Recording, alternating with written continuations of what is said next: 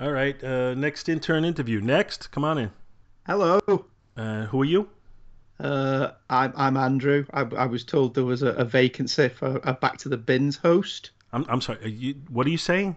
Uh, uh, is, is this on? Is, is this? I was told there was a, a vacancy for Back to the Bins. I, I can hear you speaking, but uh, what language are you speaking? I'm speaking English. Speak English, man. This this this, this is English. What what's I I, I don't understand Okay. a word you're saying. Okay.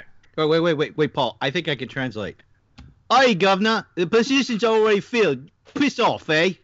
Oi! You come here and say that, you wanker. Hey, this is a family show. You j- wait, I suddenly became a British southerner. Piss off, eh? Is is this not the, the hosting job for Back to the Bins? Is that not your accent? Is that is that not what you all do? Next.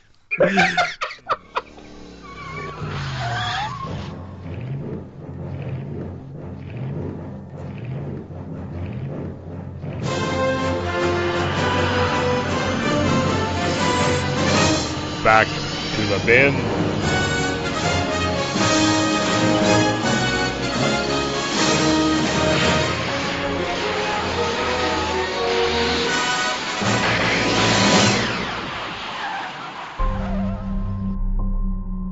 Strange. You think you know how the world works?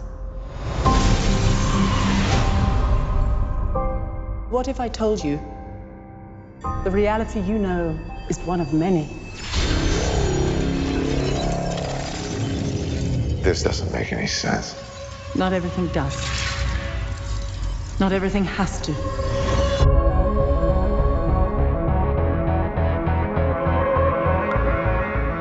Through the mystic arts, we harness energy and shape reality.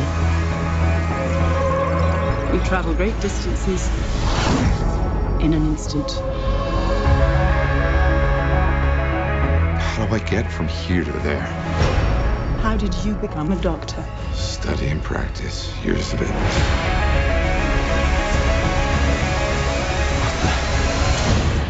There's a strength to him. But is he ready?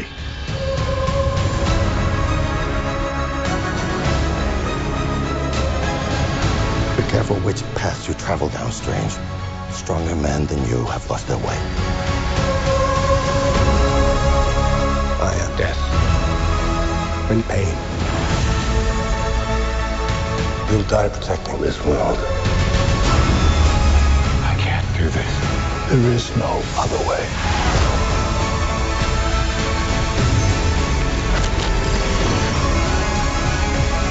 Spent so many years peering through time, looking for you.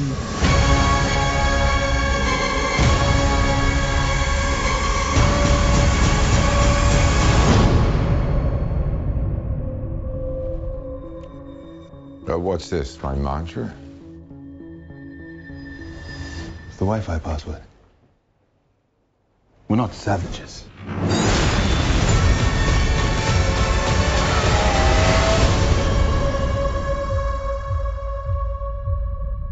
All right. So I guess we should just get right into this, right? I swear I slipped to a southern and a British accent in the same. I don't know what that was. I don't think I could even. I think I almost hurt something. Oh, I feel like I've arrived now. I've done a bit with Bill. Bit with Bill. It's time for Bit with Bill. It's time for a bit with Bill here on the Two True Freaks. Time for Bill's little bit. Hey. and that's the intro. Bill's little bit. Hey. All right. Who's bringing us in? I guess I am. I was gonna say I brought in the last one. Oh Did you? No, you didn't. no, I didn't. Not really. Well, not the last back to the bins. I don't know. Whatever. We should have Andy do it since he's I'll do a it. guest. Go ahead. That, that'll be your intern duty. Uh, I said duty. Hello, everybody. Oh, there's no one to say hello, everyone. I feel alone and, and you des- all, everybody. That'll do. And welcome to a brand new episode of Back to the Bins. I am your intern presenter for this particular show. I am Andrew Leyland. But as ever, I say as ever, I'm not normally here. What am I talking about? As usual, for this show, the main hosts are Mr. Paul Spatara, Hello. who doesn't want to say hello, apparently, and Dr. Bookless Bill Robinson. Hey, I got a book. You watch You it. have. I'm, I'm honoured that for, for me coming on the show, you've got a book. I'm made up. Woohoo. That's good, Uh, Bill. Tonight is the what do you call it? You have an acronym for this. Go on. Score. Score. It's the score episode for Doctor Strange, which is in a cinema near you now, starring Dirk Benedict Cumberbu- Cumberbund. Is that his name? Yes. That's Eggs exactly Benedict? Close enough. Cumberpatch, Cucumber Patch, something like that. But it's got our good friend from the Serenity movie is in it too. It is. Chiwetel Ejiofor's in it. Yeah, I'm glad you said that. Easy for you to for say. you to say. It sounds like you just chewed on some daffodils. I don't know what. Just call him Chewy. Chew- Oh. So we're, we're Yeah, in an interesting interesting score position because usually it's, you know, we record it before it airs usually or before it premieres usually, but usually none of us have seen it. In this instance, across the pond, it's already opened, and Mr. Leyland has already seen it, I have seen Doctor Strange, yes. and Bill and I have not. So, uh, just to give a brief spoiler-free review, why don't you Okay. tell us what you thought? Uh, I thought it was a hugely entertaining addition to the Marvel canon. It's not got the usual ending of a Marvel movie, people hitting each other. It's a lot more thoughtful and thought provoking and interesting. The cast is uniformly excellent, excellent, but particularly Tilda Swinton, who was brilliant as the Ancient One. It's not as quippy as the other Marvel movies. It, it seems a bit more weirdly, it seems a bit more grounded in its drama, despite being a magic based movie. Uh, the main bad guy is Casino Royale and Hannibal's. Um, I've completely blanked on his name. Um, Mads Mig- Mikkelsen, thank yeah. you. The voice from the gods that is Angela that told me. Mads Mikkelsen's the main bad guy. He's good. He's overshadowed slightly by Cumberbatch and Tilda Swinton, I thought, but the performance is good. It looks magnificent as you would expect from a Doctor Strange movie. Little bit of Inception in there, and all told, it's not top tier for me. It's not up there with the Avengers. Um, Guardians of the Galaxy that level. It's it's around the Ant Man level. It's thoroughly entertaining. It's a very enjoyable night at the cinema. It it leaves the door wide open for what they're going to do with him next. And if you go watching it at the cinema, there are two post credit sequences. Mm. I will certainly be seeing it in the cinema, so that's good to know. I would wait till the end to make sure I saw it anyway, but Yeah. uh, that's definitely good to know. My fear, which it seems like is unfounded, is that they might get a little too far into the metaphysical and you know mumbo jumbo type talk and uh, you know kind of lose the audience a little bit with it. But it sounds like it's fairly grounded despite the premise. It's it's very definitely Marvel does fantasy, whereas Guardians was Marvel does science fiction and, and so on. It it's it's very similar to the Thor movies. They do a very good job of balancing what could have been all the stuff about Midgard and, and all of that that could have been over the top. Right. And they do a very good job of, of grounding it all. And a lot of that is down to Tilda Swinton. I really do think it's her that makes what they're doing believable.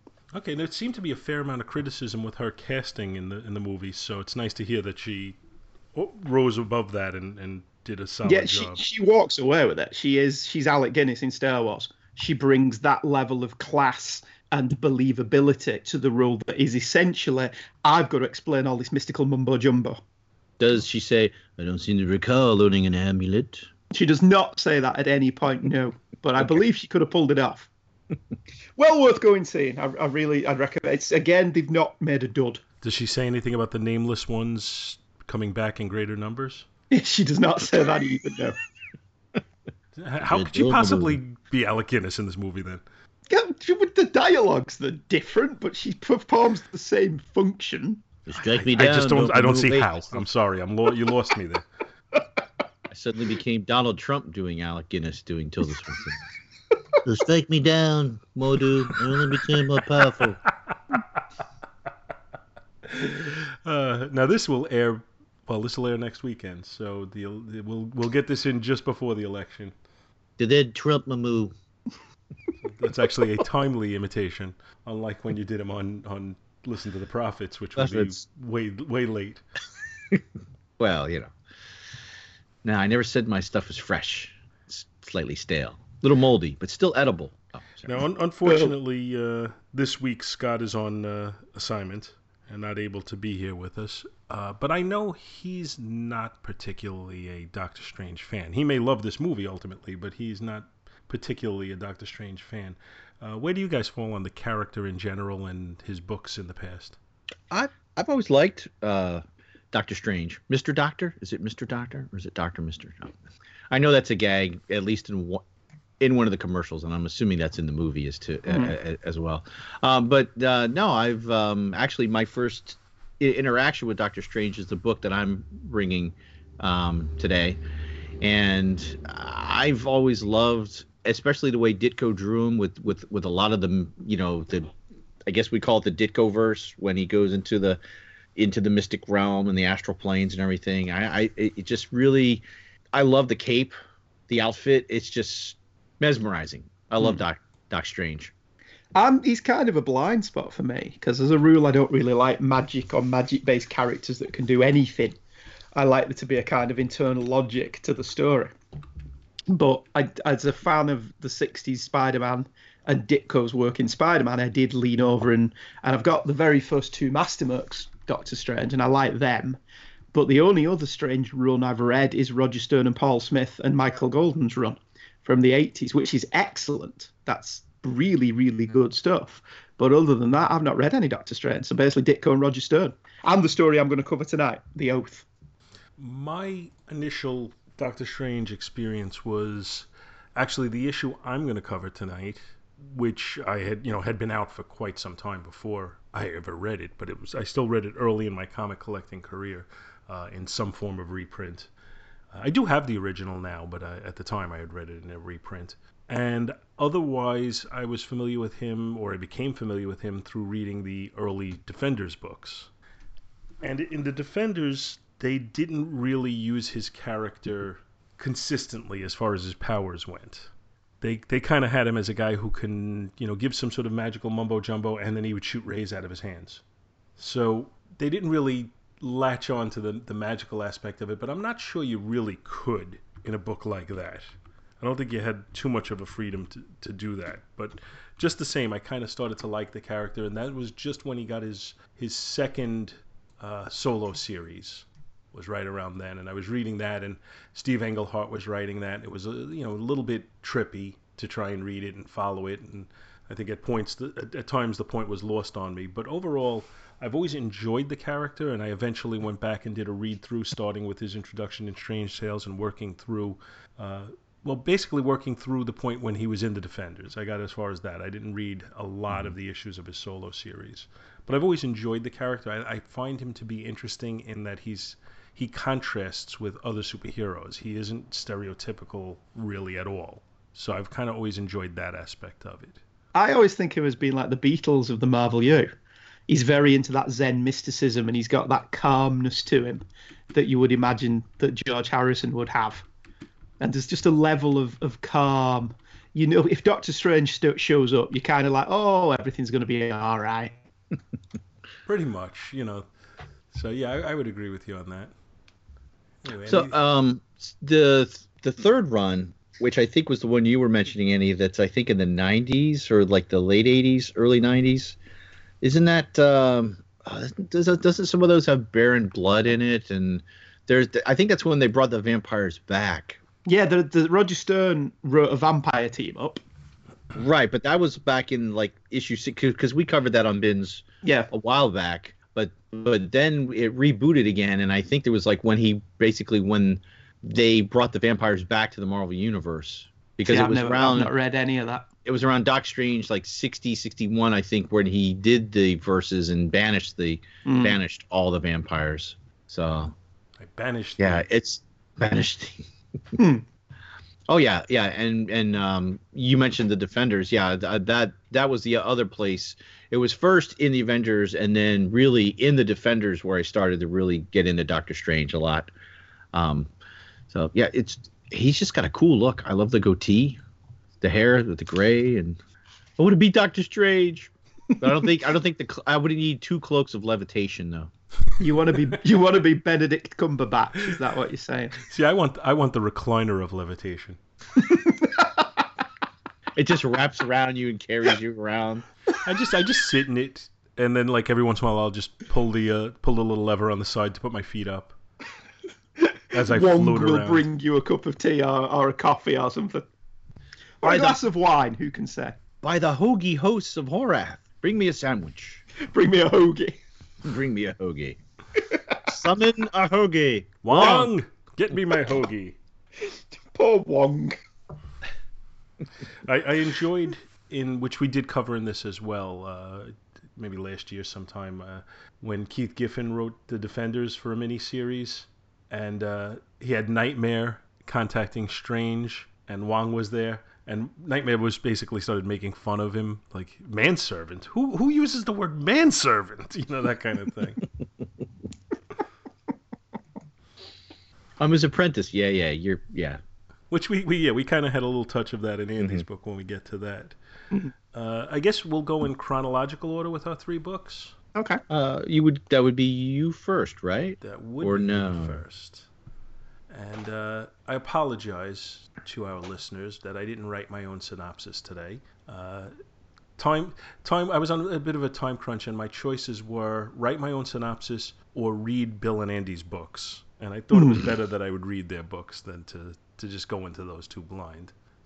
So I chose Amazing Spider-Man Annual Number Two from well, it's cover dated October of 1965, and it was on sale on June 1st, 1965. And again, this was one of my first uh, exposures to Doctor Strange. And in fact, I think I had read uh, Marvel Team Up number 22, which is Spider-Man and Doctor Strange fighting the same villain from this, the uh, ELO Olivia Newton-John uh, inspired Xanadu. No, no, no. That's Xandu. Oh, There's, oh. there's no A there. Never mind. Uh, but I had read the two stories fairly close in time to each other. I think I had read the Marvel team up, and then I had acquired a reprint of this issue. So, but this was again pretty early in my uh, comic reading life. Uh, the book consists of this story and then three reprinted stories. So this is probably the length. I didn't check the page count, but it's probably the length of, you know, your average comic of the day. And then they just they just- 72 big pages, it says. yeah, well, they, the they padded it with the three reprints, but this actual Yeah. story itself is probably Oh, one, right, one yeah. comic's worth. The Moon story is only 20 pages. Okay, that's about a comic. It was uh, edited by Stan Lee, of all people. The cover artist is Steve Ditko, and the cover is kind of kind of strange because it's got the uh, the indication of you know that that we're going to get the uh, wondrous world of Doctor Strange, but he's not on the cover at all. It's got Here's Spider-Man's head with Spider-Man crawling all over his Yeah, hell it's got head. a close up of Spider-Man's head, and then it's got a full body shot from you know fairly from the top to the bottom of the picture, and it's got five little Spider-Man running around climbing on the head. So- That shot of Spider Man would end up being the corner box for a while.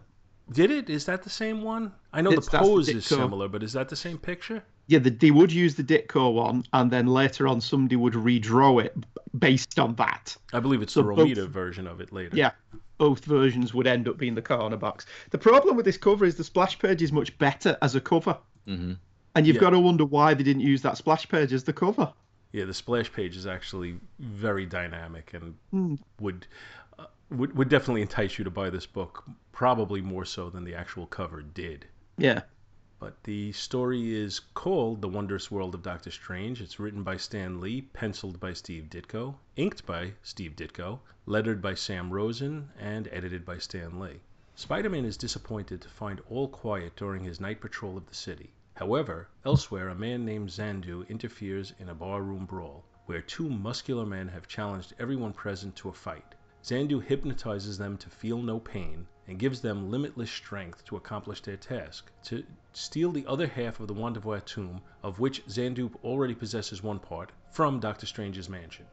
As they break in, Doctor Strange tries to distract them, but he's quickly knocked out. The two henchmen find the Wand of Watoomb and exit through a skylight, thereby attracting the attention of Spider Man. Spider Man goes down fighting, having been unaware of their supernatural strength, but even as he collapses, he plants a spider tracer on one of them. Xandu receives the second half of the wand and reunites it. He reveals that with the complete wand, he can create doorways to other dimensions and times, as well as see any place or objects he desires. Spider Man now interrupts Xandu, but is startled to find himself starting to disappear into an alternate dimension. He grabs the Wand of Watoomb, realizing its importance, and, go- and it goes with him.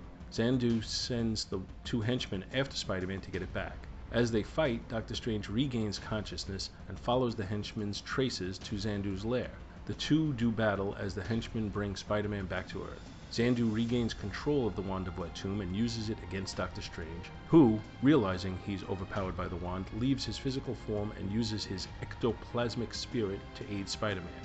At Strange's suggestion, Spider Man grabs an electric wire and shorts out the two henchmen's hypnosis. Doctor Strange returns to his physical form and fights alongside Spider Man, who trips Xanadu with his webbing and retrieves the wand. The wand is then drained of its mystic power by Doctor Strange, who also wipes the memory and thus the evil intentions of Xandu. It's kind of a bland description of it, but I think it covers the story fairly well. Um, I like the story. It's probably oversimplistic in a lot of its a lot of its dialogue, a lot of its uh, explanations, but it's kind of a cool. I think I'm pretty confident this is the first meeting between Strange and Spider-Man. Yeah, we, we don't have the obligatory "Hey, let's fight each other" moment, which is nice. Mm. Uh, the Ditko art to me is it. Uh, you know, as, as always with Ditko art, sometimes it's simplistic, but I think it's enthralling. Uh, I love his looks at other dimensions, and his action sequences are pretty cool. So you know, this this is Steve Ditko doing Doctor Strange and Spider Man in his heyday. How, how far off can you go with that? Mm. I like something that links to Andy's book later, and that's the intentions of Doctor Strange. Um, I don't want to give away the ending of his book, but along the lines of what happens here at the end with Xandu, Strange just goes in and basically mind wipes this guy. Although a lot of characters were doing that back in the he day. Professor like, Xavier's him. Yeah, yeah, yeah, yeah. Basically, oh, I'm gonna take out the evil intentions of your brain. Okay. I that's you know uh, it'll lobotomize you now. Is that okay? Yeah, well, not Hmm. really. I didn't cut anything out. I just removed things that well, you don't need. I, didn't just removed this anything out, knowledge. I just removed things. yeah, mystically, I mystically removed your your your need to be evil. No, but I haven't invaded your rights or anything. I took away your free will. Don't worry. You're now a good citizen of society. Resistance is futile. Uh, I think the art in this is really good. Mhm. I, I genuinely think that you know putting Spider-Man. So you start off the story in Spider-Man's usual milieu, which is New York City. There's some great shots of Spider-Man on the first page. That first panel of him just crawling down the wall just on his feet is absolutely brilliant. I really love that. I love Ditko's backgrounds. I love the ever-present water towers. I want to go to New York just to have my photo taken with a water tower. Uh, the people in the background, the cars. I, I love that opening panel. And then we start off in a seedy bar, which and Ditko does seedy noir bars better than anybody. Just everyone hanging around there. They've got cigarettes hanging out their mouths. They've they, they all look like a bit rough. And then it becomes this Doctor Strange story that Spider-Man doesn't really have much to do with. But the minute that it becomes a Doctor Strange story, it suddenly has all these brilliant Ditko visuals in the background. So that page 13, which is Spider Man suddenly completely out of his element, fighting in one of Doctor Strange's weirdo worlds where the laws of physics don't apply. That That's great stuff. I mean, my only problem with this is I really do wish it had been like Amazing Spider Man Annual number one and would have had the space to let Ditko give us full page splashes of Spider-Man fighting in Ditko's land, uh, Ditko's land, sorry, Doctor Strange's land, because we only get one three-quarter splash on page twelve, and that's what we have to live with. I think if had this been another couple of pages where he could have let it grow a bit more like Amazing Spider-Man Annual Number One did, I think this would have been much better. As it is, it feels quite cramped in its panel layout And reading it, I read it again for this, and I read it when I did Palace of Glittering Delights on the Ditko Spider Man era. It feels very much to me that Lee's not taking this story seriously. Yeah, that's that's a fair criticism. I, I think he's just kind of throwing together some quick explanations for things, and it's a little bit clumsy at times. Mm. But that's not to say Lee doesn't throw in some really funny dialogue in this, because he does. And I think this is where the the mixture of Lee Ditko really works. I think Ditko on his own takes himself too seriously, and Lee injects that irreverence to it that I think wouldn't have been there if this was Ditko alone. But this isn't a Spider Man story, even though it's in Spider Man Annual. This is a Doctor Strange story with Spider Man in it. And as such, feels very much like a Marvel team up more than a Spider Man story. Well, I think the purpose of this was to hopefully get Spider Man fans on board reading Doctor Strange. Oh, very definitely. Yeah. I think you, you see uh, the highs and lows of the artwork in this book on page five. Uh, I think the, the top sequence of three panels, actually, the first five panels are all brilliant in the way they're drawn. Mm. The bottom two, the way the two thugs are drawn is just kind of that again what I called oversimplistic, but you know the Steve Ditko kind of unrealistic way of draw the way he draws the two thugs. I, I just I, I didn't really buy into them the way he drew them. Mm. But yeah, the panel above that of Doctor Strange in his Sanctum Sanctorum is is gorgeous. Again, somewhere I wish that the, the issue had been allowed to breathe a bit more rather than just being a standard 20 pager. If it had been a mm. proper annual length story, I think the art would have been allowed to to show us more of Doctor Strange's world, and I think would have been more effective with an Amazing Spider-Man one annual number one, sorry, layout of a couple of splashes here and there. And the colouring in this one is really good as well. Yes. So you guys are saying that that kind of the balance between Lee's silliness and Ditko's seriousness kind of balances this out. Does that kind of translate into the movie? I know they didn't take it uh, from this comic, but is that kind of the tone in the in the movie as well? Since you've seen it, Andy. Yes, the the the seriousness of Stephen Strange's dilemma, which I'm being very careful not to tell you, but if you've read the origin, you know what his dilemma is. Right. Is very much like Tony Stark's in Iron Man three. So that is played totally seriously, but there's not as many offset quips in it. His dilemma is taken totally seriously, and Stephen is very serious throughout most of the movie until he starts to get to the point of change, which happens in every story. Uh, it is. It does have Marvel's sense of humour. I think that's very fair to say. I think it's treated more as a straight drama than perhaps this is. This is a little bit more whimsical than I think the movie is. But I think this plays into a lot of people's criticisms of the Marvel movies is, well, they're, they're, they'll do a light-hearted comment everywhere and undercut the drama. And you're like, have you ever read a Stan Lee comic? that's what he did. He did that all the time. And that's quite evident in this comic. Stan's lightening the story up with his his, his quips and his dialogue. And, and I think there are Ditko, ardent Ditko lovers who don't like that Stan would do this to Steve's plots, and Ditko being one of them. But I do think that Lee keeps the material just that right side of self parody. And I think that's what the movies have done as well. There's an element of we know some of this is ridiculous, go with us. And by having a sense of humor about it, your audience will go with you. Yeah, I, I agree. I think I hmm. think for the most part you need to have a little bit of a sense of humor about what you do, and if you take it too seriously, then it just starts to become. It, it it's taking it too seriously almost makes it more unbelievable. Yeah. Whereas it becomes if, if you have a little bit of a, if you have a little bit of a lighthearted edge to it, I think you know you can kind of just roll with it. So you have to find that fine line, and I do think in this particular one, some of the dialogue kind of didn't miss the mark on that. Mm. But I agree. I, I agree about Stan. Stan's irreverent dialogue sometimes a little bit far. But I, I, I enjoyed this book overall. I enjoyed it when I read it 40 years ago, and I still enjoy it. So Yeah, I, I, it's- it's certainly I'm certainly not trying to blast it. No, Uh, it's, I- it's it's very action packed and fast paced. There's some brilliant visuals. Some of Stan's dialogue's very snappy and entertaining. I think for every panel in this that I could point to and say I'm not crazy about it, there's another panel that I absolutely love. And there's probably three panels that I love for everyone that I'm not crazy about. But the ones that Hmm. I'm not crazy about do take me out of it a little bit. So But then when you get back into Doctor Strange Sanctum Sanctorum, I love that panel at the bottom of page. Um, is it 17? I can't quite make it out on the card. Page 18.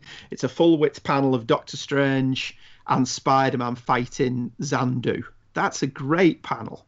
I think that whole battle sequence is well drawn. Mm.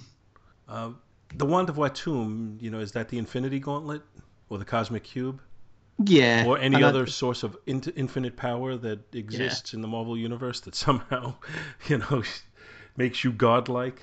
Mm. And it, does the Wand of Watoomb.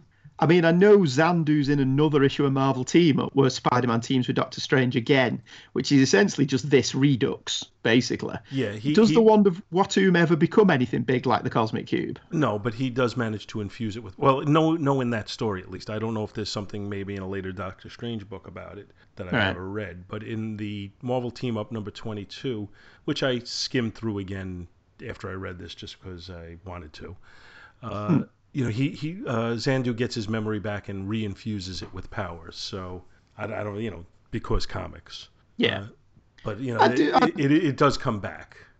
I do think another creative team in the 70s doing this exact same story, it wouldn't have been as good.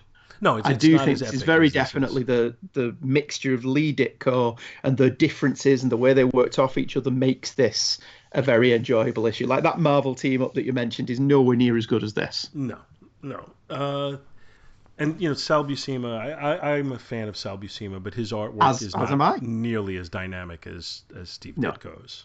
I don't know that Sal Buscema suits Doctor Strange. Exactly.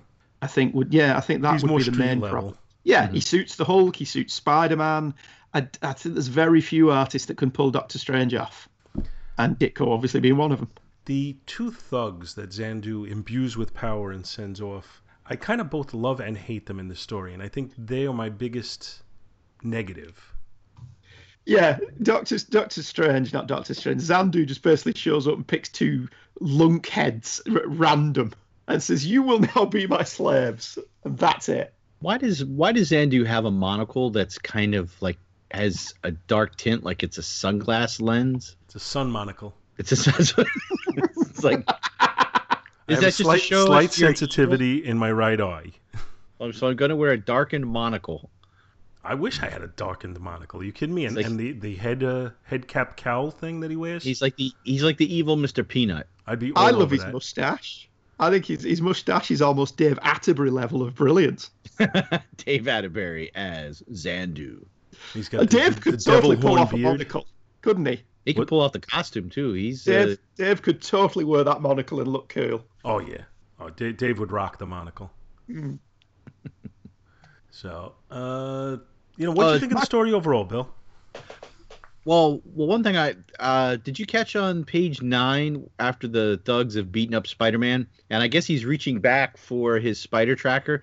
You notice that his shirt is pulled up, like he had to reach up under his shirt into his, the back of his belt, and then they they continue that two panels later uh, when he throws the tracker. He still shows his skin. I thought that was a nice little like that's something he didn't have to put in there. Like that's Yeah. a little detail that you know you you know what he's doing. He's hiking up the shirt real quick, grabbing something back there, and they, they just maintain that. I, and I I've never caught that in other Spider-Man um, issues. Yeah, the the average artist would just have him back in his regular look by the Right. next panel. Mm. So that that is that is a, a attention to detail. hmm And I like love the close up of his hand showing the spider tracer, simply because you see the little nozzle at his wrist where his web shooter shoots out. Again, other Right. artists don't put that nozzle in there. Yeah, yeah. I love that. The attention to detail that Ditko had is one of the things that I noticed when I did the read through of the, the Lee Ditko stuff. Ditko was putting a lot of thought into this. He was putting a lot of thought into the logistics of it and how it would all work, and within the parameters of it being a fantasy, he was giving serious thought to well, this would be how this would work. And I, I always appreciate that. I always appreciate somebody who puts the effort into the fantasy world that there are still limitations, there are still limits, there's still elements of realism and believability to it. Yeah, I agree. I think, uh, and I just, you know, the the one you pointed out, the panel with the uh, the three quarter panel or the two thirds panel that could have been a uh, a splash page. I, I love that. I love the, the the initial splash page. I think you know you you you- you're absolutely right. That would have been an awesome cover for this book. Yeah. I wonder if, I the, mean- if if this cover almost looks like it was just put together, like you know, let's put just put together a cover, you know, and, and we'll we'll come up with a story later. Yeah, yeah. Hmm. It's a shame the cover lets it down because, like like we keep saying, that splash page would be a much better cover. And it would give, I you know, I guess they didn't see Doctor Strange as a selling point at this time. No, p- Perhaps not. And so, like you said, this is very definitely an advert for Doctor Strange. But I mean, Spider-Man is still front and center, so I, I, I still think on the newsstand this would catch your eye more and, and be much more likely to uh, to entice people to buy it. Hmm. Yeah, but you, know, you think they could have at least put Doctor Strange somewhere on the cover other than his name, something. You know. Yeah, the cover's quite bland compared to the interior art. All right. You know, well, you you you you could have maybe got rid of the little Spider-Man and shifted the head to be center face on behind Spider-Man, and then drew Doctor Strange standing at the same height as Spider-Man on the on the left side. Hmm. maybe. Yeah, Yeah. On on the cover you have five little Spider-Man around the uh, doc, uh, around the Spider-Man head, and the mm-hmm. two that aren't touching the head to me are negligible, and you could just do without them totally. But the three that are actually crawling on the head, I do think that's kind of a cool effect. uh, Particularly the one Yeah. on the bottom who's kind of hanging on to keep from falling. Well, plus it would make more sense because it says plus three of Spidey's earliest, greatest, most requested, fun-filled epics. Oh, then why do you have five Spider-Man, little Spider-Man? If you'd had three little Spider-Man, Like three little Ernies. through Yeah. the rookies. Again, I'm being too nitpicky, I guess. No, I, I think If it's I had done this, this is what I would have done. If I had any Doc- talent, Doctor Bill's cover for Amazing Spider-Man 2 would have been better. would have been a Spider-Man stick figure. My only, my other only problem with this one is is Xandu makes the the Shemps, the two people that he picks, feel no pain and they don't fear anyone, but he doesn't actually give them super strength. So Right, them but- beating things up and stuff like that, they should break their arms and still bruise the knuckles or something, shouldn't they? Well, he tells him, well, well, yeah, because now your bar is a hand of steel. So he doesn't. So you're saying he doesn't actually give them strength. It just makes they make. He makes them think they have strength. The Mind Marvel over matter. database Mind over says matter, he imbues them with super strength, All right, but fair the enough. story doesn't really. Mm. But the way All right, the well, we'll- story is written, even though they never say it, you got to assume that that they do because of the way that they are able to rip through Spider-Man's webbing and the way they're able to beat up Spider-Man. Otherwise, they'd come Hmm. at him. I don't care how strong they think they are. He'd web them and they'd be done. Yeah, it's like just because he says the webbing is tissue paper, don't make it so. So yeah, they must have some level of super strength. or Yeah. It, it's either he he's given them some some level of super strength, or they're saying like the way they cleared that whole bar, they actually have some level of stu- super strength, and we just don't know why. Hmm. Okay. It it is a you know somewhat neglected plot point, but what are you gonna do? I don't Yeah. think that's a case of of Lee veering off of uh, Ditko's intentions. Other than if they said, you know, he could have thrown something in the dialogue about giving them super strength, but I don't know. It, it just it makes Xandu like too powerful to begin with Hmm. that he's able to do Which- this. Which is always kind of your problem with Doctor Strange's enemies.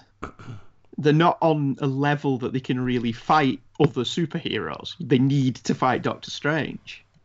Hmm. So Spider Man's completely out of his element, really. Yeah, he's Yeah, well, really I think, and I think they present it that way. Yeah, yeah, they do, and they present it really well.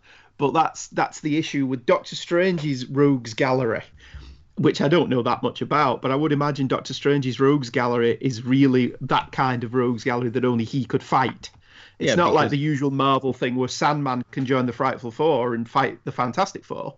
Doctor Strange's bad guys really seem they have to be pitted against Doctor Strange. yeah, because they would be uh, what Dormammu, Umar, Baron Mordo, um, Nightmare. Trying to think of some others. Xandu. Umar, Maybe not This is a- Xander. Umar, Yeah, I thought I said Umar, but yeah, Umar Thurman. Umar Thurman. Well, she did present a problem for Batman. Uma Thurman. Yeah, she's Poison Ivy. Well, yeah, yeah. Yes, she was. But, uh, But no, I I like the whole, uh, especially when Spider-Man gets sucked into the the magical dimension, and he's just this uh, Ditko just really it's like a it's like a Escher painting kind of with the different things that link these different little windows that are open and that have things cut, coming out of them that go into other windows or or other little passageways, and he's standing on pl- little planetoids, and eh, it's just it's just crazy. Mm. Why can't the real world be like that? Imagine all the traffic jams we'd have. I'm gonna cut through this dimension. Oh no! I was trying to cut through the gas station entrance dimension, trying to avoid the uh, dimensional red light. All right. So I think it's time to us to give some ratings to this one so we can hear about some other books too. Because otherwise, we're going to just make this an Amazing Spider Man Annual 2 episode. Mm. Um, I think the cover, I, you know, I have a certain amount of nostalgia for the cover, despite our criticism of it. I can sit here and, from a purely logistic reviewing purpose, say, yeah, it kind of lets me down. On the other hand, there's a certain aspect of it that I really like. I do think the full figure Spider Man is very well drawn. Uh, the other stuff kind of looks like Ditko just threw it together, to be honest with you. Yeah. I don't totally like the yellow background here. It's just a little too stark. Um, I like Bill said, Yeah, if they, really. you know, if they had You know you don't like those solid backgrounds. if they had thrown Doctor Strange on the other side of the cover, like Bill said, I think that would have been pretty cool. So it's it's not what I want it to be, but it does have a certain appeal to me. I'm going to give it a C plus. It could be so much better, but it's not terrible. The interior art, there are some things about it that I don't care for that are a little again overly simplistic, and I've pointed out a couple of those. But on a whole, the really solid images totally blow away any complaints I have. Uh, I can't give it an A because there are some things I don't like, but I think I can give it an A minus because of the ones that I do. Because the ones I do, I like I like the ones that I like so much more than I dislike the ones that I don't. If that makes any sense at all. So I'll give it an A minus on the interior art. Uh, story wise, I think it's pretty well plotted by Ditko. It's a little clumsily dialogued by Lee. I'm going to say a B on the story, and overall, I'll give the book a B plus. Uh, you can go, Andy. Okay. Uh, cover, yeah, B minus for the cover. It's not Ditko's best work, but it's Ditko Spider Man, so I'm a mark for it. Uh, the interior, I think, is an A minus. I, think there is enough here to counterbalance the not good stuff. Uh, there's enough panels in it that I look at and go, this is just brilliant. And then there's, yeah, there's a couple where you go, hmm. But I also think the colouring is really good on this issue, which is quite rare for a 60s comic book. The overall story, I agree with, is a B plus. It's it's very much a Doctor Strange story that has Spider-Man in it, rather than it being a Spider-Man story. Because you know Peter Parker and his his cast of characters don't make an appearance, so it is very much an advert for Doctor Strange's book. But B plus for the overall. Um, cover for me, yeah, I'd like to see a little different, but still, this. Well, one, it's an annual, so that would pop and get my attention. I'd probably be, I would be picking it up anyway, um, if if it was on the stands. Um, eh, I'm gonna give it a. I think I'm gonna go with C plus as well. And the interior art, man, it's just. Mm. I like the detail you know, like we said, there was a little bit of wonkiness, but still, I'm to give the uh, the interior B plus A minus, and the story. Well, gotta love Doctor Strange. Um, although, oh, okay, I, I I had to think for a second because he leaves his his uh, his astral form. But then I guess his cloak will just leave him hanging in the air while his body's like while he's uh, off on a float about, so so to Float speak. about. So uh, I'm gonna give this. I'm gonna give the story a B plus as, as well. So that's that's about a that's about a B. That's what I'm looking at. All right. All right, and I guess that's it for Amazing Spider-Man Annual Number Two, and the first meeting of Spider-Man and Doctor Strange. Now, in our next book, is our next book our, our first meeting of Doctor Strange and the Avengers? Um, I Or don't know. Hold on. Let, this, let me double check that. Well, we know he had been in the Defenders by now, right? No, Yeah. at this point, No? the Defenders did not exist. Oh, yeah, that's right. Because I'm reading the back. Because I've got the um, Avengers, the official Avengers Index, and I'm just trying to see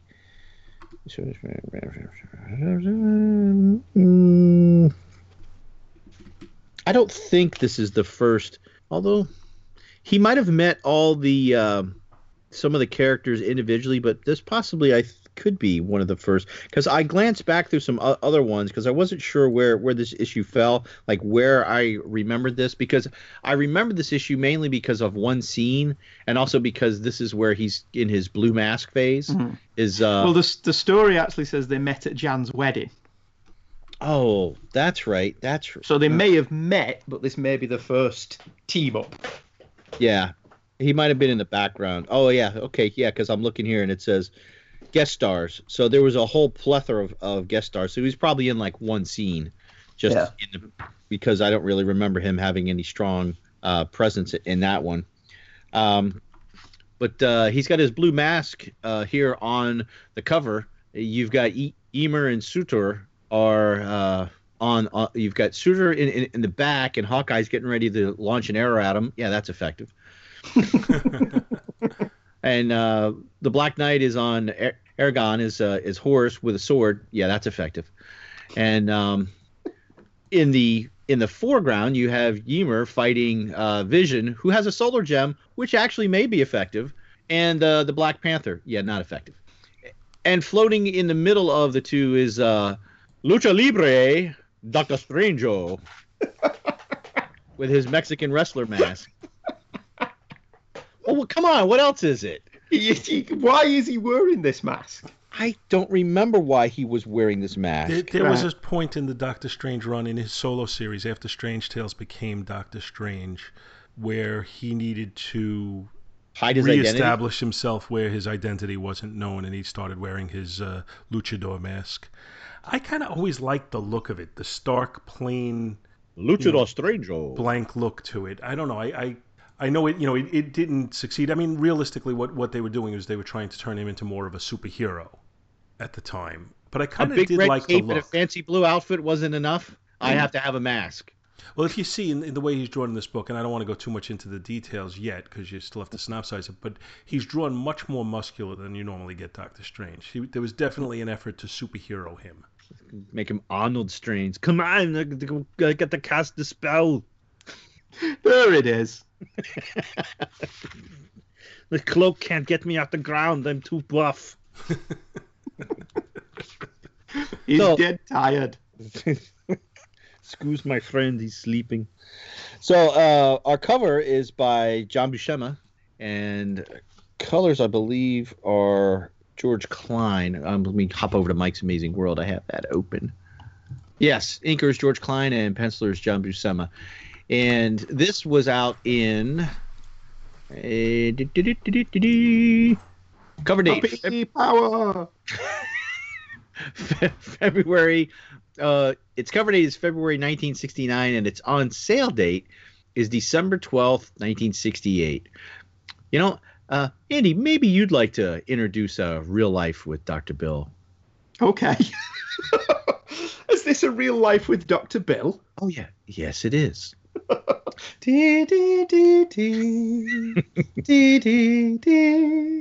So many years ago. All right, all right, intern, enough.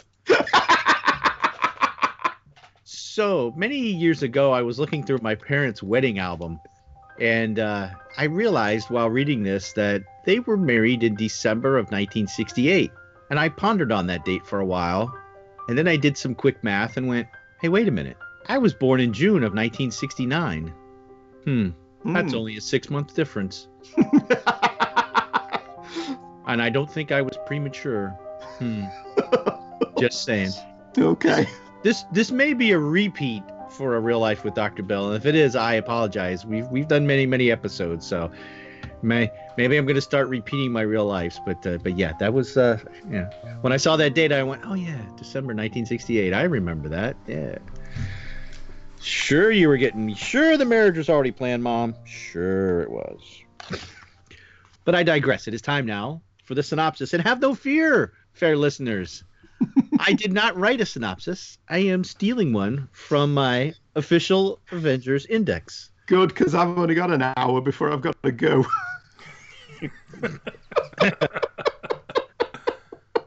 And our synopsis goes as such The sorcerer Doctor Strange requests the Avengers' aid in saving the world. Ah, don't they always? He leads them to the captured sons of Satannish cultish Mar cultish cultist Jesus. Mar not Jesus, Marduk. And the fallen Black Knight, who sacrificed himself to shield Strange from Marduk, or Marduk, however you want to say. Using the Avengers' rejuvenator machine, how handy, and his surgical skills, Strange saves the Knight's life and revives him. Meanwhile, the Avengers receive reports of volcanoes erupting in Antarctica and ice covering Wakanda's jungles, symptoms of the spell of fire and ice cast by George R. R. Martin. Wait, no, cast by the sons of Satannish leader As- Asmodeus, Asmodeus, Asmodeus, Asmodeus, Asmodeus, which has brought the elemental Asgardian giants Surtur and Ymir to Earth and sent them on destructive rampages. While Strange strives to master the mystic crystal of conquest, confiscated by from Marduk, the Black Knight and Hawkeye battle Surtur in Antarctica, useless. While the Black Panther and Vision fight Ymir, useless. Until Strange uses the crystal transport to the crystal to transport Surtur and Ymir into each other's presence, just as the two giants are about to smite their attackers. How handy. The two giants strike each other instead, sparking a mystic implosion that hurls them back to their own dimensions. End of story. Quick note on the story, though, a little extra facts here.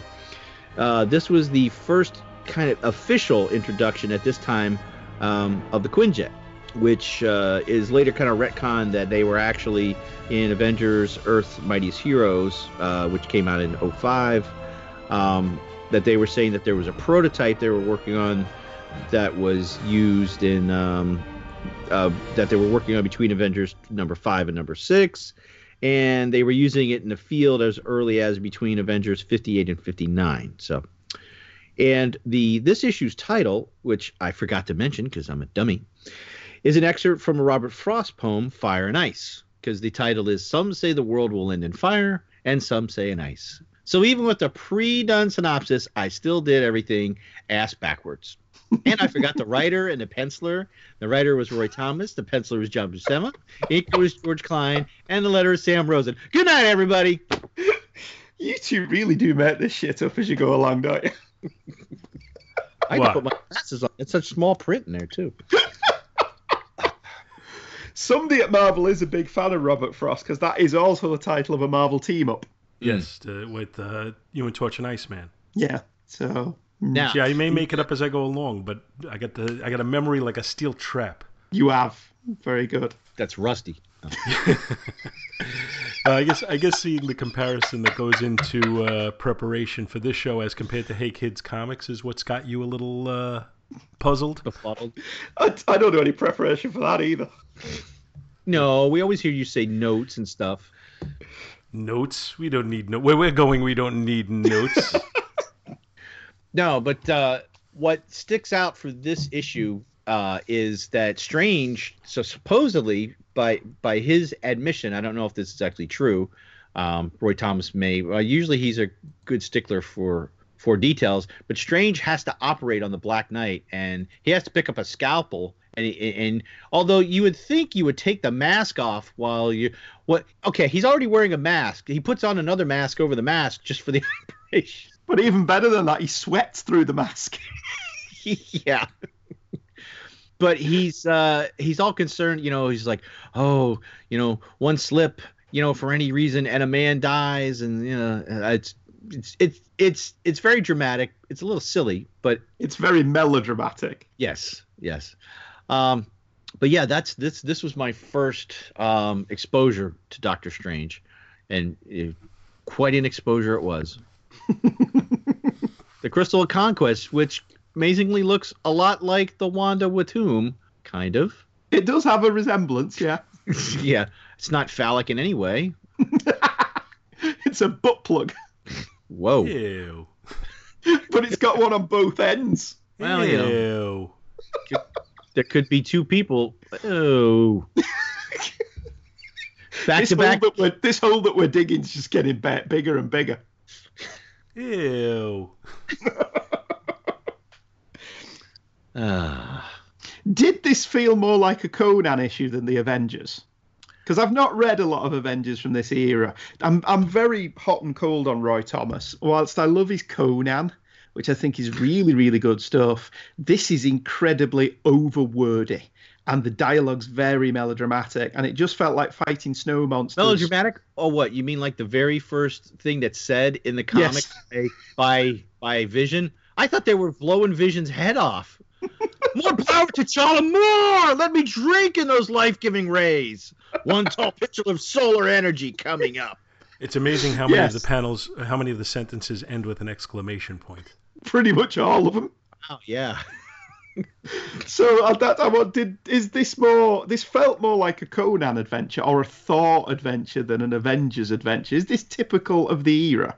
Roy Roy Thomas. This is you know this is fairly early in Roy Thomas's career. I mean it's not uh he's not just just starting out, but you know it's still you know just a few years in or a couple of years in. Uh, he did tend to be very wordy and melodramatic. I think as his career went on, he continued to be wordy, but the melodrama dropped a little bit, and he became a little bit more thoughtful. Yeah, that, because that just would be my take on him.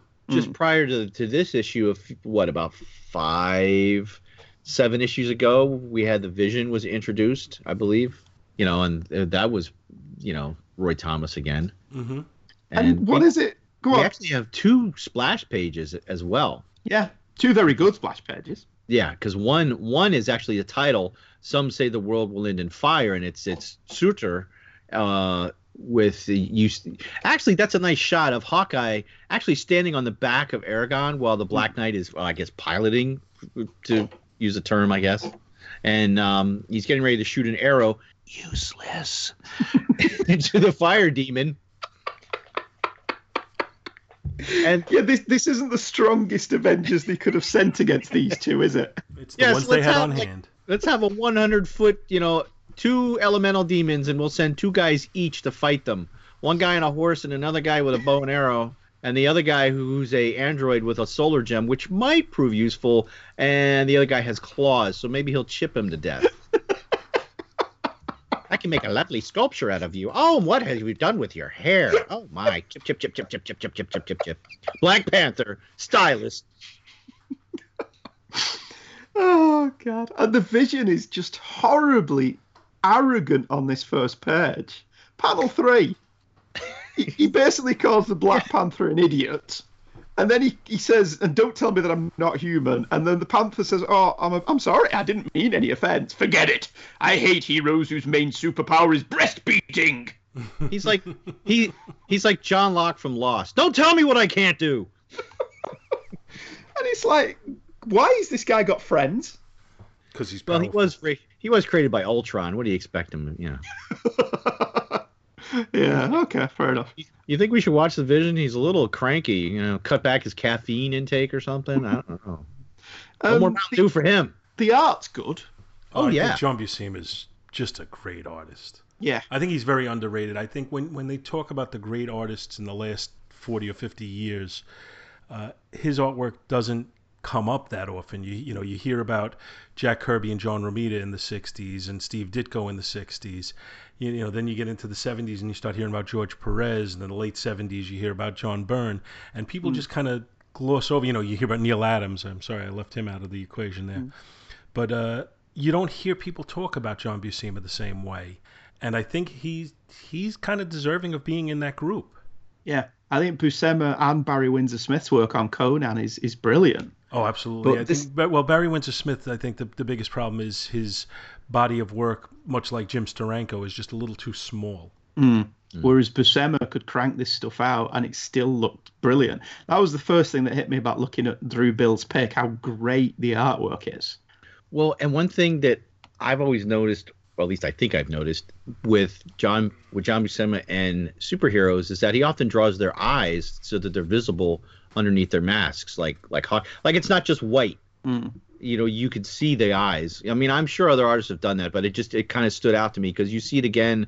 Uh, there's a spot with uh, T'Challa um, where it's a close up and you and you can see his eyes um, instead of them just being white. Like he he's the closest one to us. Everybody else behind him, I think that's on page ten of the art, uh, the top panel, where um, it's after they've talked to Strange and gotten got oh where he's received the communication from Wakanda that there's ice and that's where they're saying that they have to split up, and you can see his eyes through the mask. Yeah, and earlier on you could see Hawkeye's eyes through the mask, Mhm. which Not, is not always only do cool. you see his eyes through the mask, but you see the skin around his eyes, and they did, Right. you know, they did color it to make him a black man, which is correct. Uh, and I think that's that's again, you know, we talked in the last issue somewhat about attention to detail, and I think that is a nice little touch and a nice little attention to detail there. And they could have easily gotten away with just leaving his eyes white, but I was I was a bit confused uh, continuity wise, which you two are far more knowledgeable of the Avengers than I am. Why do they not know where Wakanda is when the Fantastic Four must know where Wakanda is? I don't remember the explanation for that, and I, and I guess I'd have to go back to you know, what was it, FF54, uh, and see how they came about getting to Wakanda. I mean, I know they were invited over there and all, but you know, was, was it something where T'Challa sent something over to transport them, and they didn't really Yeah, know how they T'Challa got sent there? a, a vessel that took them to Wakanda. So it's basically the hidden land, uh, effectively. That's uh, Jack Mm. Kirby created two hidden lands within a couple of months of each other. Yeah, the Inhumans and, and Wakanda. Yeah, just, because I- that- Vision that, struck out as being a bit odd that the FF know where he lives, but the Avengers don't. But he's on the Avengers. Well, how, how long had he been on the Avengers at this time? Not that long either, I think. No, I Right. think he just came along a couple of issues before the Vision. I'm thinking around Yeah, hold you know, on. in, in the early 50s. Yeah, because that's because he's like, oh, uh, just where is the African kingdom of yours, T'Challa? asked the Vision. Shh, We, I don't know what you speak. that I fear even the Avengers. Wait, wait. Oh, because there's an. That I fear even the Avengers may not know. Suffice to say, it exists because there's an exclamation point there. T'Challa is here, Nambasa. Oh, got to say it like it's written. Well, I was, I, Yes. was, I was looking over one of the pages, and every single sentence ends in a. It's either an exclamation point or a question mark. Yes. Okay. But I think that was pretty standard for the time. yeah. Especially in Roy Thomas Back, I'm going to the bathroom. Oh, right.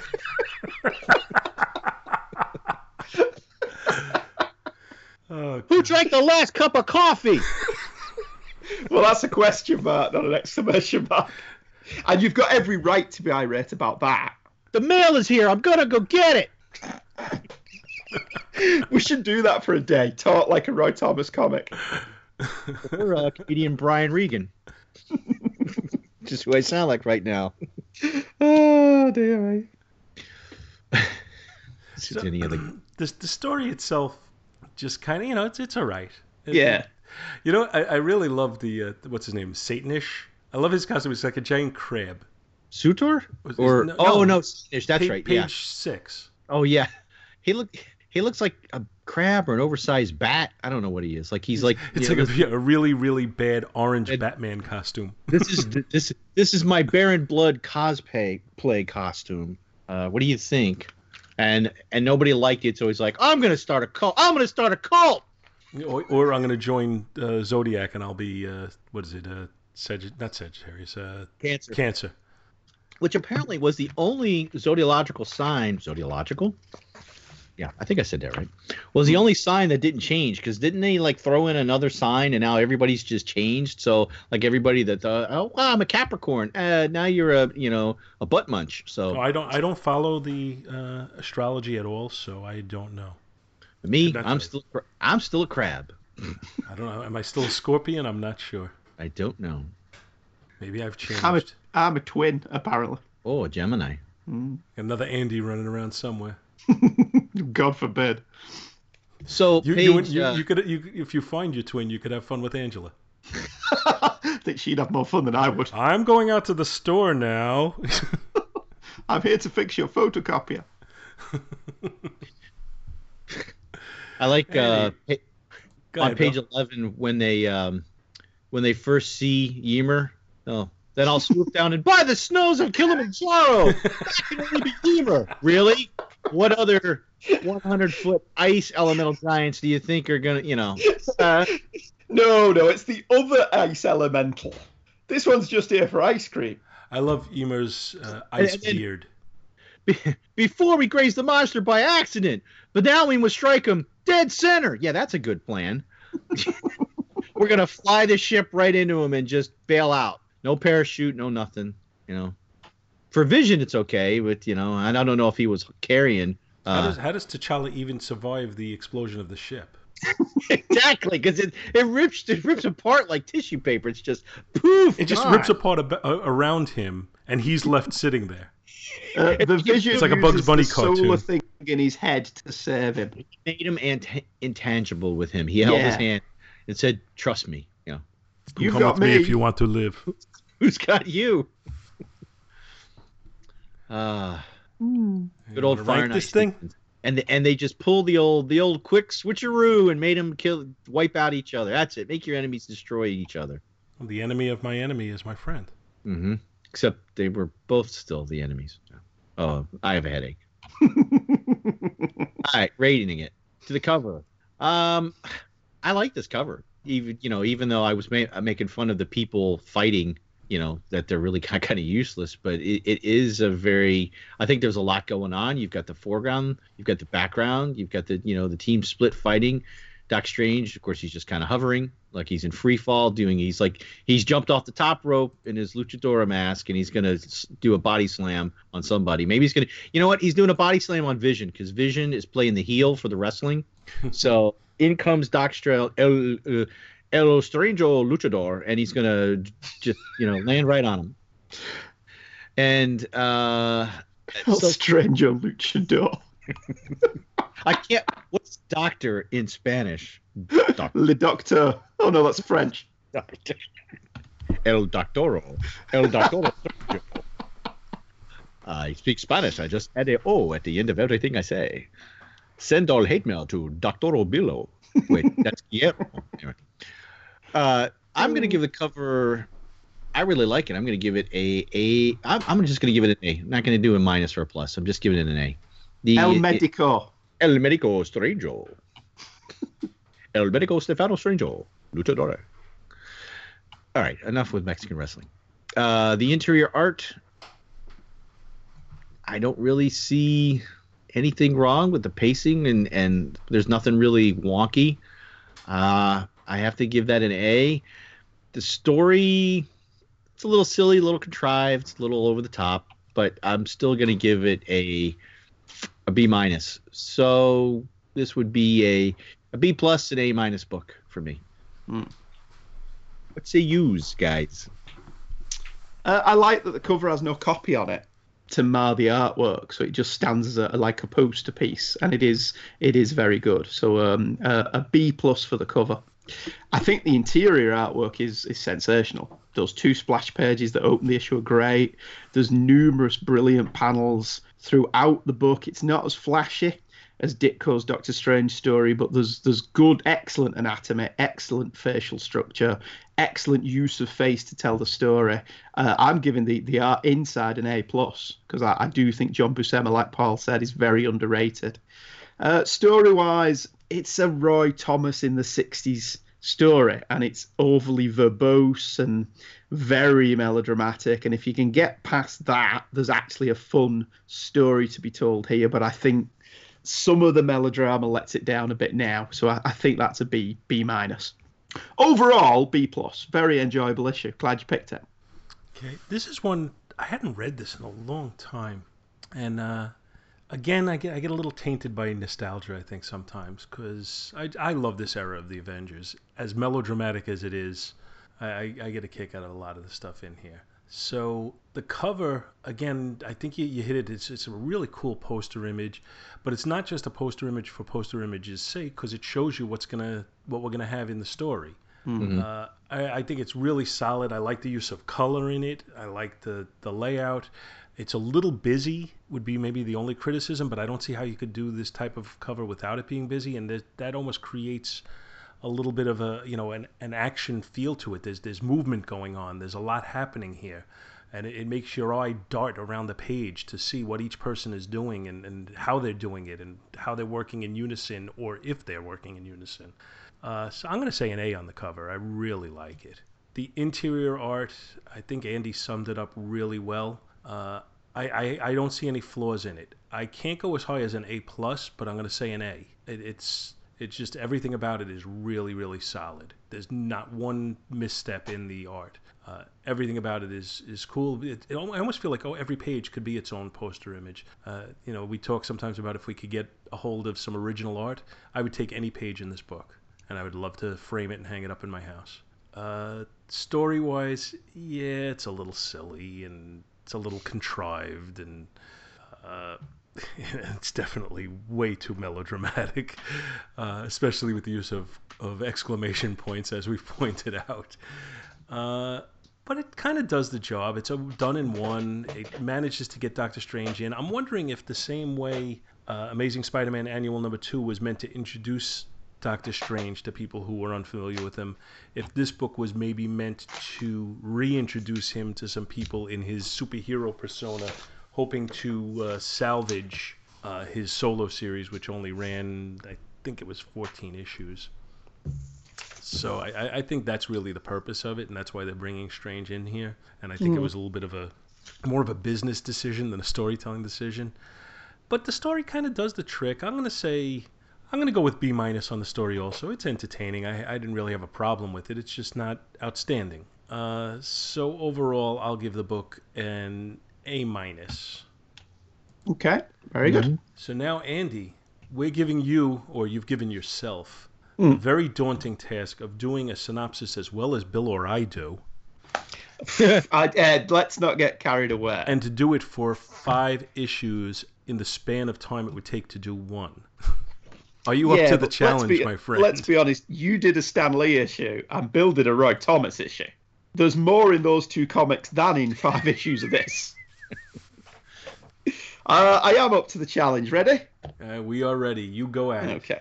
Doctor Strange: The Oath was a five-issue miniseries written by Brian K. Vaughan and drawn by Marcos Martin. Many years ago, Dr. Stephen Strange was an egocentric and self obsessed surgeon.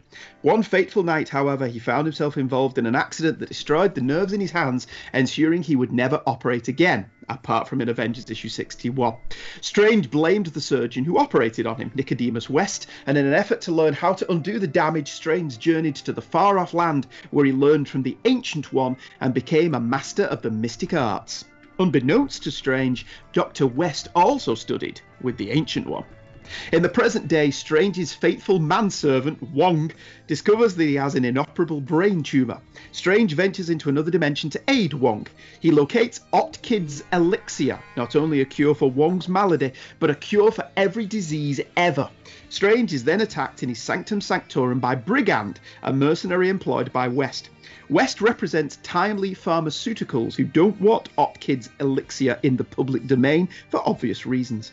Strange is shot, and Wong rushes into Linda Carter, the night nurse, for aid. Strange's astral form helps Carter remove the bullet, and they track down West as Wong collapses. West and Strange do battle, but West falls from the roof of his apartment with the elixir in hand.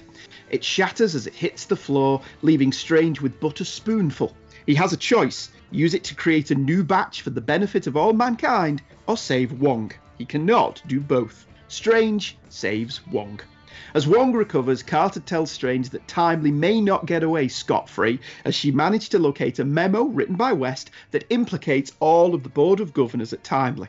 Strange offers Carter a place at his sanctum to operate out of as they share a kiss. The end. Wow, bravo! I almost feel like I should be doing a slow clap after that one. a very slow clap. That was uh, well done, Andy. Well done. Thank you. And you didn't even steal it from somebody else like Bill and I did. no, I did. I wrote that myself. Yeah. Uh, so obviously this has five covers. I've got this is the the hardcover Ultimate Marvel graphic novel collection. This was volume 49.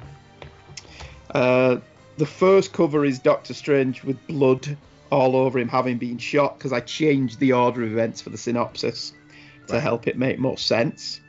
The second cover is Doctor Strange and Wong and Night Nurse. Just stood there because it's a modern comic, and that's what we do in modern comics. Issue three is Doctor Strange looking really deformed in front of his background of adversaries, including Dormammu. It's like he needs to use a bathroom. He does, yeah. Number four is Doctor Strange fighting a big tentacle. So it's like hentai. and uh, issue five is Doctor Strange holding the elixir in a bloodied hand.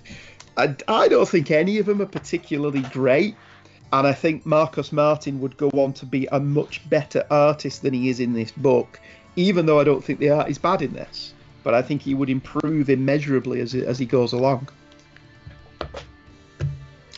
End of show. I think he does capture Strange's arrogant side rather yes. Yeah. I think the writing in this is really good. I think it's my only problem with it is, is a criticism that's been leveled on this show and my show lots of times. This is a five issue story that, that Roy or Stan or Roger Stern or any other number of writers who've worked on Doctor Strange would have done in two or three issues. I think two or three some- is the right number too. I thought you I thought you were gonna say could have been done in one, and I No. think one would be way too rushed. Hmm. But I think three is kind of the number that I latched onto, thinking that it should be. Yeah, because there is a lot going on here, and there's a lot to digest, and I do think it's it's a good story, and I very much enjoyed reading it. But I sat down and read this in 45 minutes. It took me 30 minutes to read that Roy issue of Roy Thomas issue of the Avengers.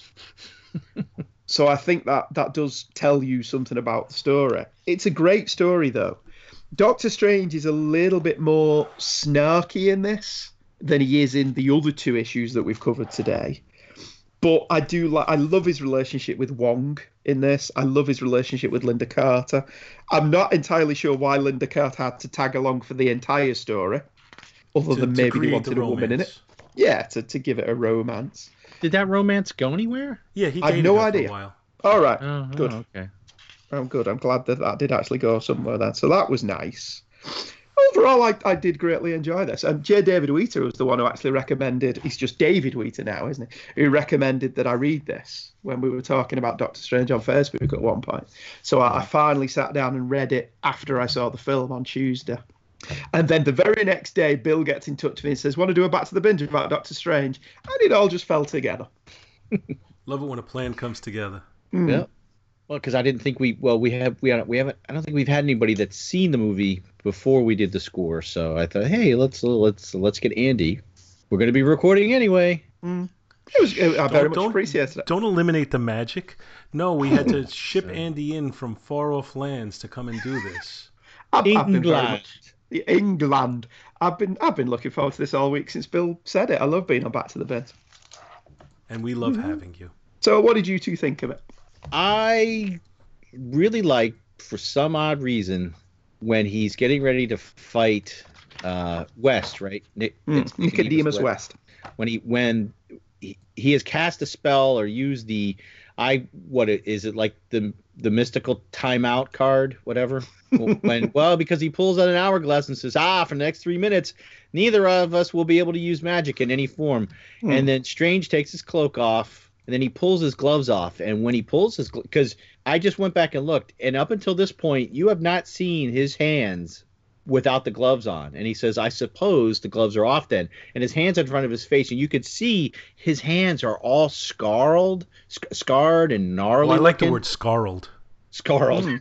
it's gnarly and scarred put together. And they look elongated. They don't even look human. They're just they look skeletal. They're just scary looking. And it's like, you know, you you, you could see now why he probably wasn't, you know, able to operate anymore. Hmm. And I, I just couldn't- like he that couldn't shot. pull out the wrenched ankle. yeah. eh. But that shot of his face, you know, because his hands in front of his face, the gloves are like they're they're like stretching when he's pulling it off, and they're still attached at a few of the fingertips. And and then um, the guy starts to kick Strange's ass, but he's like, "Oh yeah, by the way, that guy who um, is you know dying down on the street, he you know he taught me the mystic arts," and then turns around and starts kicking West's ass. Yeah, he's like, but in other, you know, oh yes, he says yes. In some some respects, the man you left to die downstairs is my servant, but in others, Wong is my master. And then he proceeds to Jackie Chan his ass. Hmm. I love his line. Um, I won't be beating Iron Fist anytime soon, but I can handle you. Which ties in brilliantly to the beginning of this book, where Iron Fist and is that Araña? Yeah. There's been that many bloody Spider Girls at this point. I've lost track of them. Iron Fist and Araña are visiting Night Nurse. because an Iron Fist is there for the most mundane reason. He's pulled a hamstring fighting a bunch of ninjas. I love that because you, you would. I thought that was brilliant, and she's there because somebody's hit her in the face with a mace. It was a flag smasher. Flag smasher, that was, and I Yeah. love that conversation as well. Which one was it? And she describes him, mm. and Iron Fist's like, "Oh yeah, flag smasher." Yep. Good, very good opening until Doctor Strange walks in. Sorry, Wong walks in carrying Doctor Strange, who's obviously been shot. Shot with Hitler's handgun Mm. that he used to commit suicide.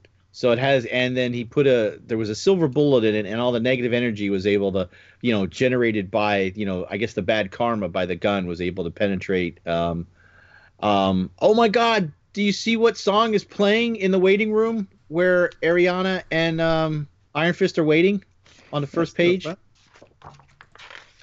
I'm trying to find the first page. Tall and tan and young. Oh and yeah, lovely. Oh, that's our theme song. that's our "We're experiencing operating difficulties. Please stand by" song. Which is is perfect waiting room music. Except the only thing wrong about it is you wouldn't have the lyrics. They would be playing no. a Muzak version of it. Yeah, so that that was I, I didn't notice that when I read it, but no, that's a lovely touch as well, and so fitting with this show. You'd think I planned it. I did plan it. I saw that and thought of you. There you go. I love Doctor Strange astral form as well, helping it operate. Yeah, no here. Oh, watch that. Watch that shoot. You know, like he's a backseat driver. So all of this was was really good stuff. Um, uh, yeah, I greatly enjoyed this, and it, it's one of it's, unfortunately it's one of those things that because I greatly enjoyed it, I don't really have much to pull it apart. I love the relationship between Strange and, and Linda Carter. I especially love that they start calling each other Sherlock and Watson. kind of funny considering who now plays Doctor Strange. He now plays Doctor Strange, yeah. And Yeah. Um, I love his relationship with Wong. I mean, we we mocked manservant earlier on, but this doesn't feel like manservant. This feels like a relationship of equals. Wong is essentially Strange's PA. Hmm I like the uh, I like the moment when they're um, when they go in the shop and he's trying to find the portal to go off and get this elixir, Mm. and he's reciting. Uh, what does he say? He's like, oh, he's like Latin. Oh, I hate doing stuff in Latin.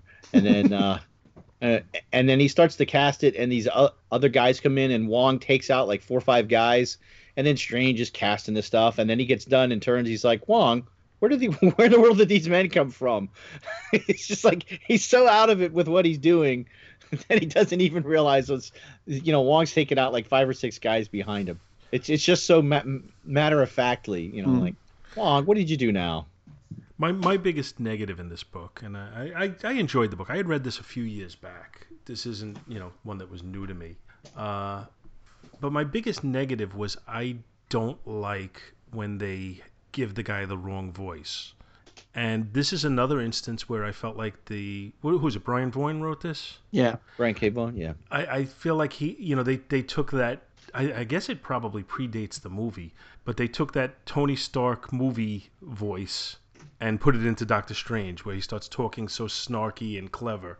And I don't like when they just put that into any old character. You can get away with it with Tony Stark because it's become the persona of the character. You can get away with it with Spider Man because he's supposed to be quippy in everything he says. You can't do it with every character, and I don't like to hear Doctor Strange talking that way he's supposed to be a little bit more above it all. Mm. And that was my biggest criticism of the excuse me of the book. Yeah, no, I, I, Brian K. Vaughan is very much one of those modern snarky writers. And sometimes it works and, and sometimes it doesn't. And I did notice that as well, that the Doctor Strange in this felt a bit snarkier than usual. Certainly in comparison to the other comics that I've read of him, where he comes across very much as an adult. And adults don't tend to speak like that. So, yeah, I don't disagree with that. I think that's a valid criticism. But you know, outside of that, I thought it was a pretty well thought out story that kind of hit some high points and it, it went along. It was like you said, it was five issues where it could have been done in three. So I thought the pacing, it, it wasn't that it got boring at points because it didn't, but I thought it just could have moved along a little bit more briskly. Uh, and, and I thought that was borne out. I don't remember which issue it was, but one of the issues actually really had a kind of nothing much uh, cliffhanger on it. you know, each one tried to have a cliffhanger at the end, and one of them, I, I don't remember which again, but one of them had one that was like, really, that's the cliffhanger. Uh, and I thought that you could have just consolidated some things and, and done it certainly in four. Uh, I, I think you could have gotten it done in three, but you certainly didn't need to go five. That's for sure.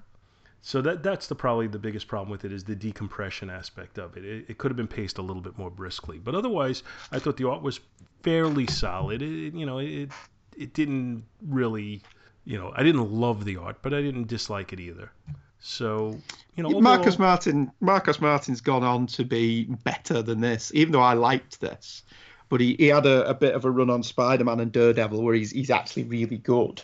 He's got that very open, clean, parabet kind of style, which you would think wouldn't be in. He's not quite Chris Samnee, who I think's really good, but he's he's kind of that that that kind of cartoony vibe that he has to it that I really like, especially in stuff where it suits it, like Spider Man. right. All right. Uh, we got anything more on this? Uh, No, no, it was- really. It's Nicodemus is well written. I don't know what I think of the continuity implant that he was the guy who operated on Doctor Strange and failed, and then went and found the the ancient one as well. Because I don't know enough about Doctor Strange's origins to to be able to say whether that affects anything adversely or anything. But it certainly felt like, yeah, okay, I can go with that. Yeah. No, I, I- that I- didn't, that didn't really bother me. Yeah, I read this after seeing the film because I honestly thought the film would have took more from this than it actually did, and it didn't.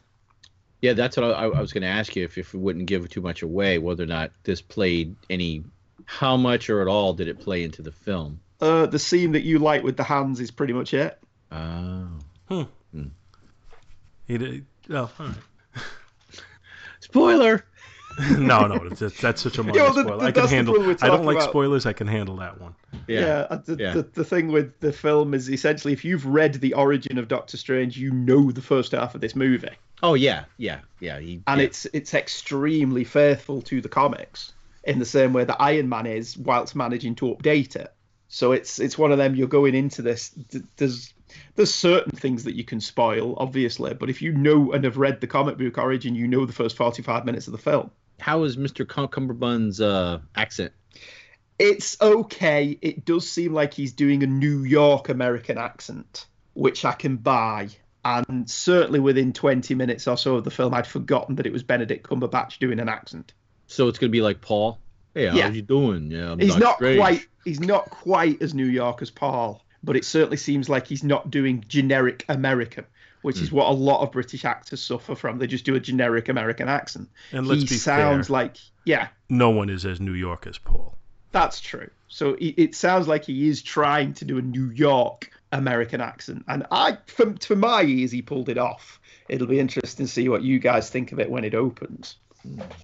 We will know next week. Yeah. So, Andy, you want to give us our, your rankings? Um, like I said, I don't think the covers are anything particular. I think you get a C for the covers. Um, overall artwork from Marcos Martin, I do like a lot of Martin's artwork.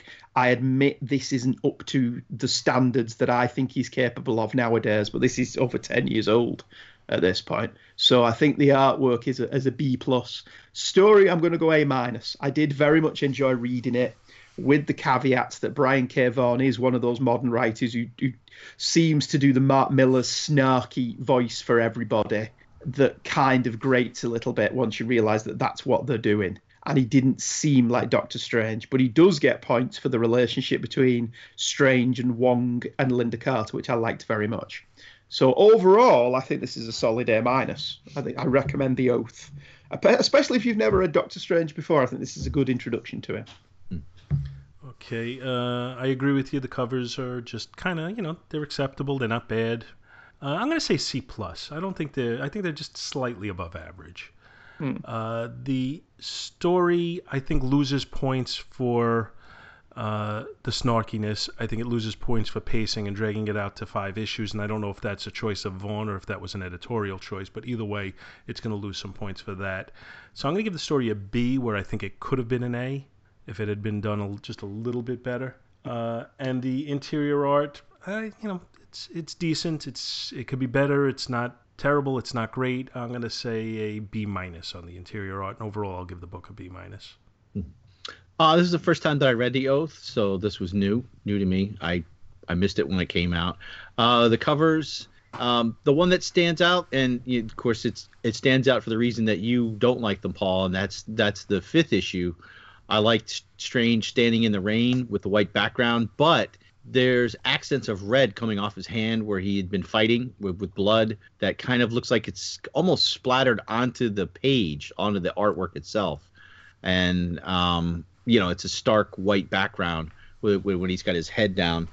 Um, so I guess that would be my favorite out of the five covers.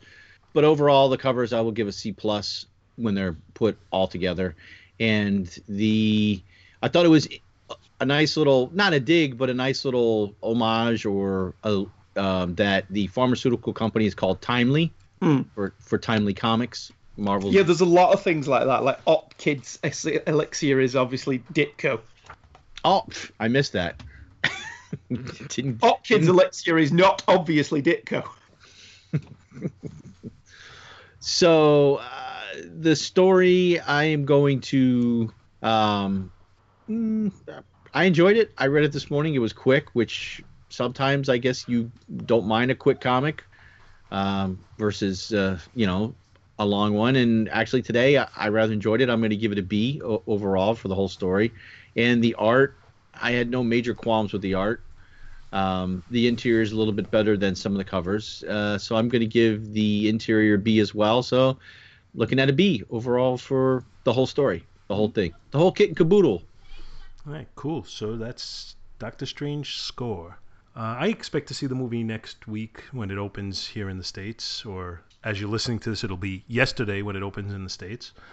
Uh, and I expect to have somebody or some people with me, and we'll be reviewing it on Is It Yours?